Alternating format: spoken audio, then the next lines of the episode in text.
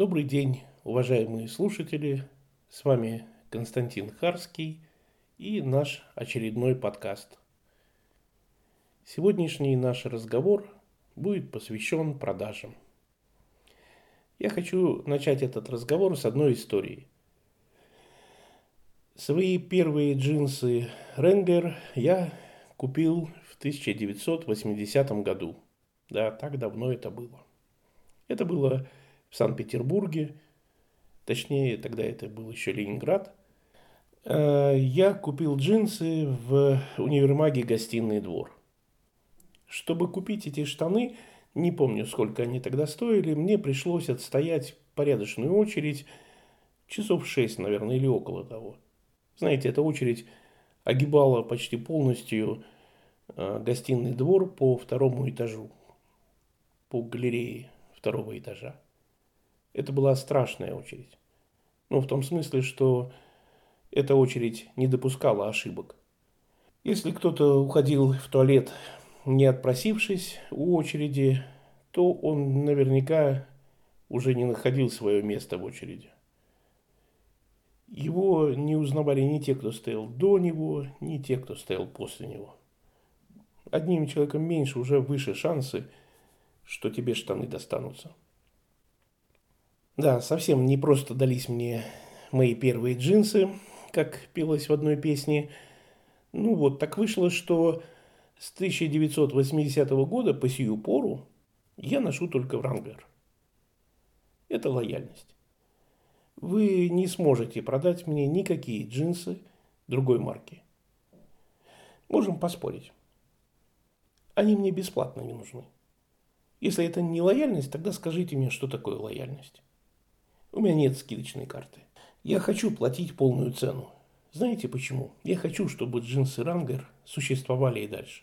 Причина этой лояльности в том, что мне нравятся эти штаны. И они их шьют со стабильным качеством. Я захожу в магазин, говорю, мне Рангер, Техас, вот такого размера.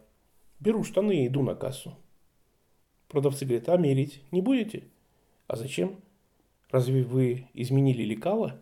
Первое слагаемое моей лояльности к этим штанам – это эмоциональная привязанность и память о 80-м году прошлого века. Стабильность качества – второе слагаемое моей лояльности. Думая о Рангер, я мечтаю, чтобы они не пошли по пути Эко. В ассортименте Эко была модель туфель, которым я также был лоялен. Я их покупал без примерки. А потом Эко перестали их шить. Жалею, что не купил 20 пар на этот случай. Думая о Ренгер, я мечтаю, чтобы они не стали экспериментировать в стиле эко. И есть еще одна мечта. Джинсы Old Style. Джинсы такие, какими они были в 80-х. Охота вам. Ну так назовите это ностальгией. Я в этом году был в Сочи. В фирменном магазине и чуть было не купил джинсы, которые линяют по мере того, как их носишь и стираешь. Молодежь не знает, им надо рассказать. Раньше джинсы продавались новыми. Они были глубокого синего цвета, цвета индиго. И по мере носки и стирки джинсы постепенно линяли и вытирались. Со временем они становились голубого, иногда почти белого цвета. Ну и протирались местами, конечно. Потом, по неизвестной мне причине, производители стали продавать штаны, как будто их кто-то неаккуратно носил полгода или около того. Джинсы теперь вытерты, полинялые, порванные с самого начала. И меня это реально огорчает. Я хочу купить джинсы новыми. Но новых в продаже нет. Есть искусственно составленные. Ладно, все циклично, и главное дождаться возвращения истинных ценностей. Ну вот, теперь вы готовы услышать главную историю этого подкаста. Несколько дней назад, будучи в одном торговом центре, я зашел в отдел, где продаются джинсы Wrangler. Ко мне подходит девушка-продавец и поинтересовалась моими желаниями. Я спросил, где находится модель Техас, и она пошла показывать и говорить что-то там о том, какие модели есть и все такое. И упомянула модный и практичный стрейч. Я говорю, а нет ли у вас штанов без стрейча? Ну, такие, которые только катон и ничего больше. Ну, как в старые добрые времена. Продавец говорит, нет. Зато есть вот такие и протягивает джинсы глубокого синего цвета. Такого цвета, какими должны быть новые джинсы. Я у продавца спрашиваю, они линяют? Продавец говорит, ну что вы, конечно нет. Я говорю, кому нужны джинсы, которые не линяют? Как вы думаете, как отреагировала продавец? Какие есть возможные реакции у продавца, который хочет уметь работать с умным покупателем? Найдите ответ на этот вопрос. Девушка молча развернулась и ушла. Фактически она обиделась и сделала вывод, что я не хочу покупать эти штаны. Иначе чего ей молча уходить с выражением обиды на лице? Как только продавец встречается с умным покупателем, то у среднестатистического продавца нет никаких шансов на успех. О нет, нет, вы могли понять меня неправильно. Я не считаю себя умнее этой девушки, ни в коем случае. Вот в отношении того, должны джинсы линять или нет. И хорошо ли, что джинсы линяют или это плохо, у меня есть свое мнение. Давайте разберем ситуацию. Вот покупатель. С 1980 года, не зря я вам эту историю рассказывал, он считает, что правильные джинсы обладают определенными признаками. Они должны быть цвета индиго, они должны быть новыми, ну, в смысле не потертыми, не вываренными, не состаренными искусственно. Они должны быть марки Wrangler, Техас, и они должны линять. Есть покупатель, и он знает, какими должны быть джинсы. И он может подкрепить свое знание аргументами, историями, а истории ни много ни мало 35 лет. Так, на всякий случай. И в этом частном случае покупатель действительно умнее продавца – Чувствую, что вы мне не верите. Хорошо. Вот вы. У вас есть свой опыт, свои убеждения, свое мировоззрение. Скажем, вы разбираетесь в тюльпанах. Вот вы идете по жизни и встречаете человека. Меня. Я вообще ничего не знаю о тюльпанах. Хорошо, я знаю, что это цветок, я знаю, что ими занимаются в Голландии, и знаю, что когда-то они были очень дорогими. Вот мы встретились, и я вам продаю луковицы тюльпанов. Вы говорите что-то, я воспринимаю это как возражение и отказ от сделки. Вы говорите это, опираясь на свой жизненный опыт, на свое знание о тюльпанах. Это логично. И тут я вам заявляю, оставьте свой жизненный опыт, послушайте меня, я тюльпанами не интересуюсь, скоро пойду продавать гусеничные трактора, но мне кажется, что нужно брать вот эти луковицы. У меня есть шансы продать. Ни одного. Если только вы не сжалитесь надо мной или не задумаете какую-то гадость. Что я хочу сказать? Продавцы то и дело сталкиваются с покупателями, которые по очень разным причинам умнее их. В каких-то деталях, в каких-то мелочах, в каких-то аспектах и контекстах.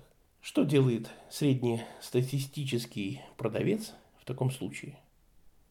обижается на покупателя, который умнее, разворачивается и уходит. И я не думаю, что это правильно. Я вот об этом. Я о том, что надо уметь работать с умным покупателем. В скриптах предполагается, что покупатель дурень. Не спорьте, я знаю. В скриптах, в алгоритмах продаж предполагается, что покупатель дурень. Сейчас мы узнаем его потребности, узнаем, сколько у него денег и убедим, что он должен купить вот это. Вопрос только в том, убедим мы его за 4 шага или за 8. Когда любители скриптов натыкаются на умного покупателя, они вешают трубки и набирают следующий номер. Потому что терять время с умным нет, им за это никто не платит. Нет шансов, что продавец, работающий по скриптам, продаст умному покупателю. Ни одного шанса. Покупатель может купить у того, кто работает по скриптам. Даже понимая, что с ним работают по скриптам, это обычное дело. Я захожу на АЗС, заправляюсь и начинается. Купите кофе. А чай? А вот вы купили воду, а если возьмете вот эти три бутылки э, воды, то четвертая будет вам в подарок. Я знаю эти убогие скрипты. Что ж мы теперь, не заправляться? Или воду не покупать? На все подобные предложения на АЗС я отвечаю одинаково. Я говорю, у вас что, новая маркетинговая акция? Привет маркетологам, они у вас маньяки. Как вам описать выражение лиц сотрудников АЗС? Они иногда вслух, иногда молча говорят так. Но я нецензурную лексику опущу. Они говорят, эх, вы бы знали, как нам все это надоело. Но работа на дороге не валяется. И мы должны эту фигню говорить. Вы уж нас извините, иначе нас оштрафуют.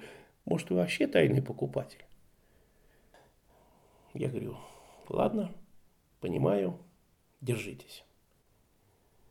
Когда встречается обычный продавец и умный покупатель, то у продавца нет шансов. А что бы мог сделать продавец вместо того, чтобы обидеться на умного покупателя? Продавец мог бы расспросить умного покупателя о том, что тот знает, и стать умнее. Это так просто, верно? Это так очевидно.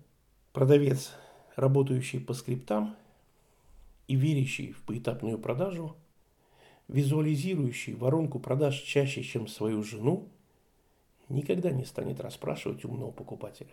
Знаете почему? В мировоззрении этого продавца нет процесса расспрашивать.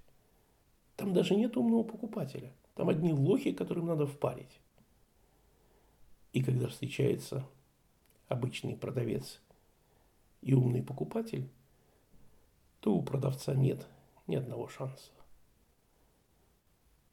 Мы считаем, что продавцам надо учиться работать с умными покупателями. Не обижаться и разворачиваться, а учиться, общаться, узнавать, почему покупатель считает, что джинсы должны линять. До новых встреч. С вами был Константин Харский.